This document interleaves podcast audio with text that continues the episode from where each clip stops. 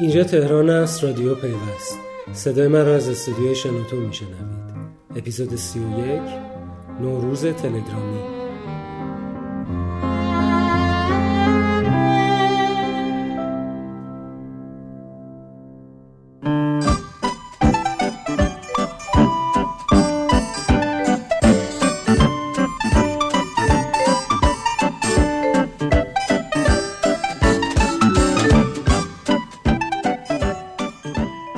سلام میسم قاسمی و مینا نوبهار با اولین رادیو پیوست سال 97 در خدمت شما هستند.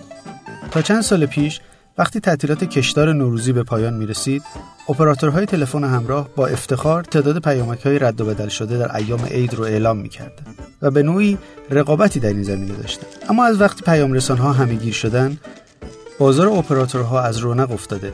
همون زمان صدای اعتراضی مدیران اپراتورها بلند شد اما کسی توجهی به اونها نکرد حالا بازار پیام های تبریک تلگرامی داغه و هر کدوم از ما چند تا از این پیام ها رو دریافت و شاید ارسال کردیم. نوروز امسال موضوع پیام رسان ها از یک زاویه دیگه هم داغ شد. اواخر تعطیلات بود که علایالدین بروجردی رئیس کمیسیون امنیت ملی مجلس در گفتگو با رادیو شهری بروجرد اعلام کرد تلگرام به زودی فیلتر میشه.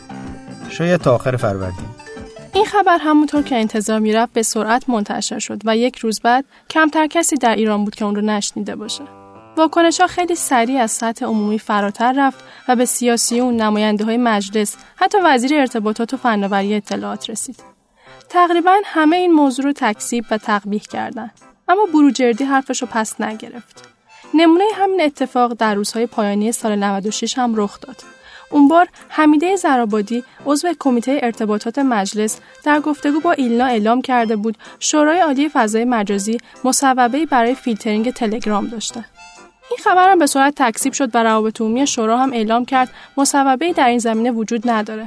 اما زرابادی همون روزا به بهناز توحیدی خبرنگار پارلمانی پیوست گفت منظورم از مصوبه اینه که این بحث انجام شده و به این تفاهم رسیدن حالا وزارت خونه می‌خواد پاسخ بده به نظر من یا شورای عالی فضای مجازی می‌خواد پاسخ بده در واقع اصل موضوع رو بیان کنه که این کار رو می‌خوان انجام بدن یا نه. چون من اطلاعاتی دارم می‌خوان کار رو انجام بدن. ایرانی‌ها یه مسئله قدیمی دارن که میگه تا نباشد چیزکی مردم نگویند چیزها. به نظر می‌رسه یه خبری هست. حالا دقیقا چیه؟ در اولین روز بعد تعطیلات ابوالحسن فیروزآبادی دبیر شورای عالی فضای مجازی به شبکه خبر رفت جدیدترین سیاست های نظام درباره تلگرام رو تشریح کنه. به دلیل اینکه تلگرام در حقیقت هیچ وقت حاضر نشد در کشور ما نمایندگی بزنه. هیچ وقت حاضر نشد با بخش خصوصی ما کار کنه. برخلاف اون چیزی که اظهار می‌کنه دشمنی عمیقی با بخش خصوصی ما داره. می توانست بسیاری از کسب و کارها رو در این فضا با هماهنگی با بخش خصوصی کشورمون کار مشترک انجام بده. ولی ترجیح داده در بیرون مرزهای ما باشه. به دنبال این هست که در کشور ما تبدیل بشه به شرکت بیمه فرض کنید. تبدیل بشه به آژانس حمل و نقل تبدیل بشه به آژانس املاک یعنی تمام معاملاتی که در کشور داره انجام میشه می‌تواند بین دو شهروند ارتباط برقرار بکند و این دو تا شهروند مستقل از اینکه این معامله که دارن انجام میدن قاچاق است قانونی است غیر قانونی است.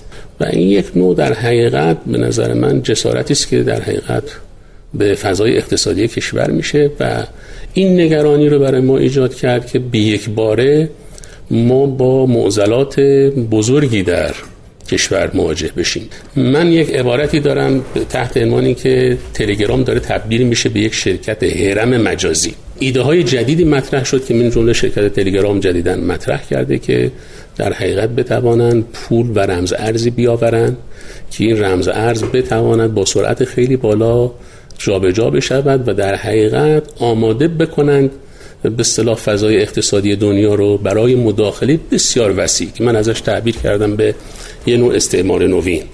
و هر حال اقدامات مختلفی می‌تواند صورت بگیره ما در زمان مناسب انشالله اونها رو به تدریج اعلام خواهیم.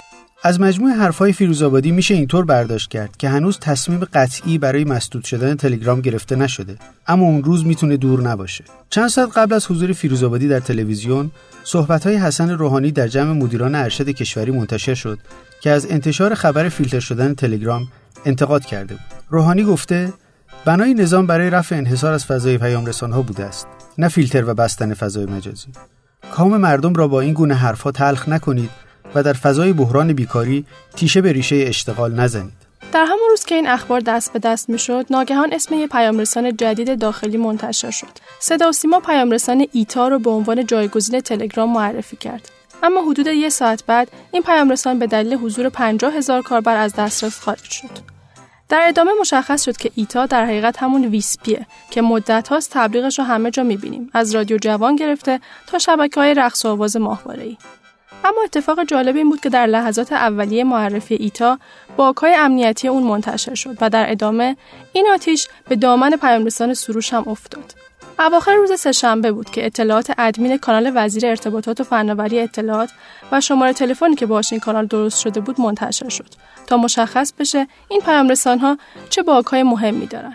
هرچند چند ساعت بعد مدیران سروش اعلام کردند این مشکل حل شده اما در همون لحظات خبر تغییر مدیرعامل این پیام هم منتشر شد.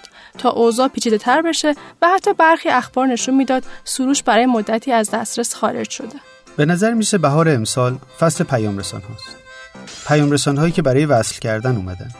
اما هنوز مشخص نیست چه کسی رو به چه کسی وصل می‌کنن و چه کسی رو فصل.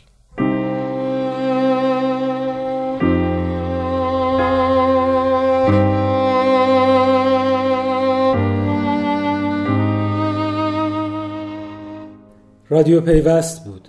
اگر دوست داشتید به اشتراک بگذارید. تا بعد.